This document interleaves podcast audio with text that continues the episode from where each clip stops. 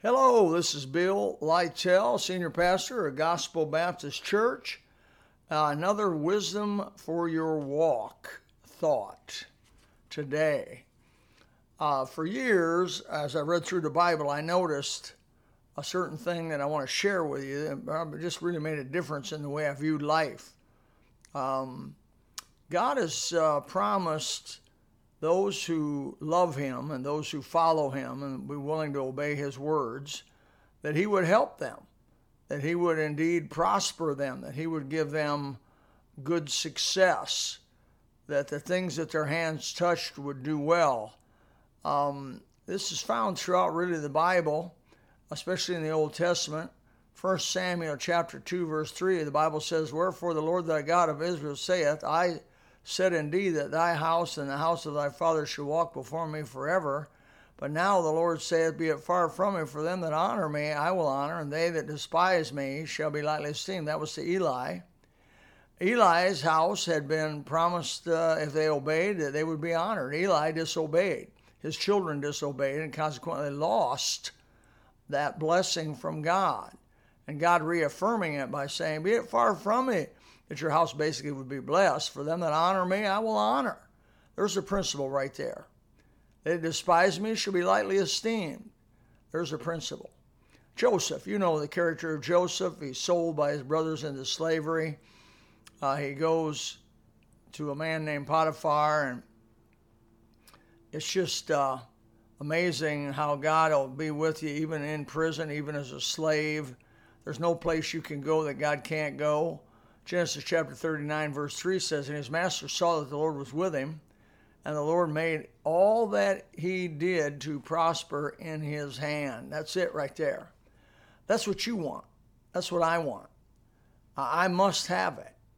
I seek the Lord with all my heart, my soul, my mind, my strength. But you know, in that, I want God to touch the work of my hands, that all I do may prosper. Because without Him touching the work of your hands and prospering the work of your hands, you're shot. You, you can't make it happen. Um, in Genesis chapter 39, verse 23, even after he got thrown into prison, Joseph, here's what it says about Joseph the keeper of the prison looked not at anything that was under his hand. Why? Because the Lord was with him. And that which he did, the Lord made it to prosper. There it is again. So God is the giver of, of uh, I like Genesis, I think it is Deuteronomy 8.17 or somewhere in the area 8.7. Can't quite remember right now. Uh, it says, uh, I'm the God that giveth you wealth.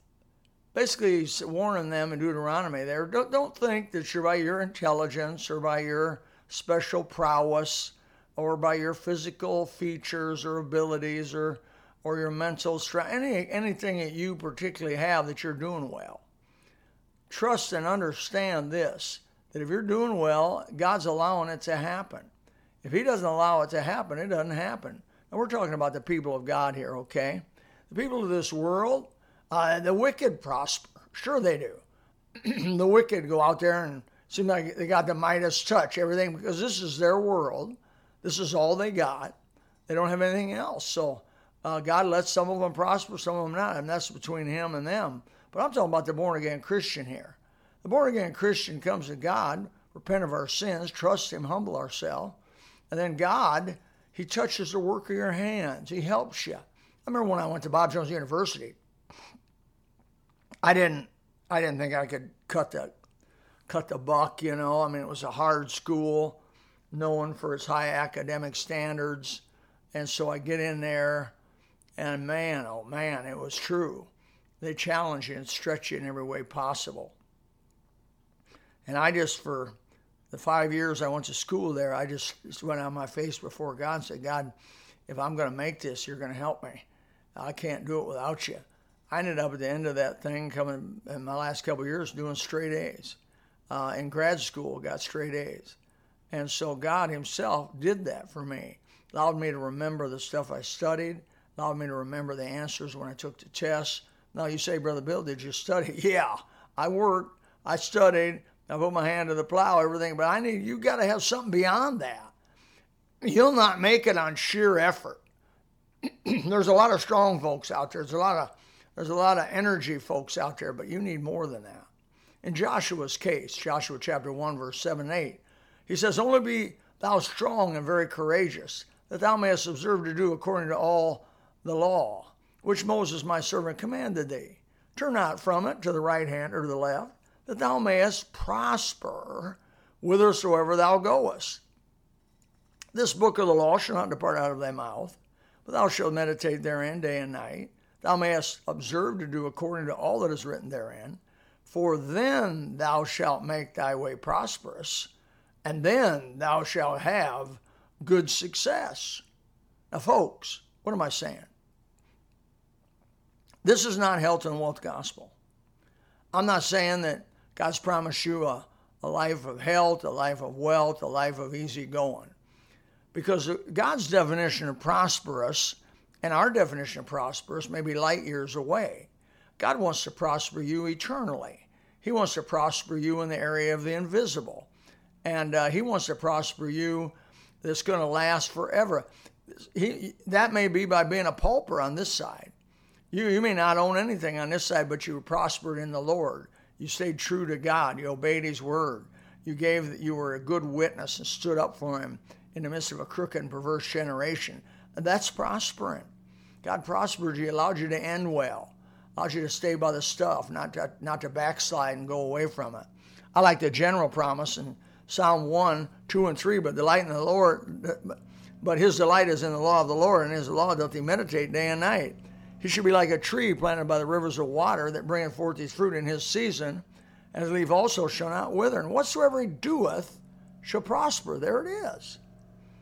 Moses and Israel covenant, Deuteronomy 29 9. Keep therefore the words of this covenant and do them, that ye may prosper in all that you do. Those are just general promises for the people of God. So, so as a young man, I looked at Psalm 1 and I said, Look, this is doable. This is something I can do. I mean, no matter who's listening to this, this is something you can do. You can delight in the law of the Lord. Get the Bible. How do you delight in the Bible? Well, first of all, it makes sense you read it, right? You read the Bible, you consume the Bible, you memorize the Bible, and your, your blood becomes bibline, as I believe C.H. Spurgeon once said. I mean, just Make your, make your blood run Bible and the principles of the Word of God.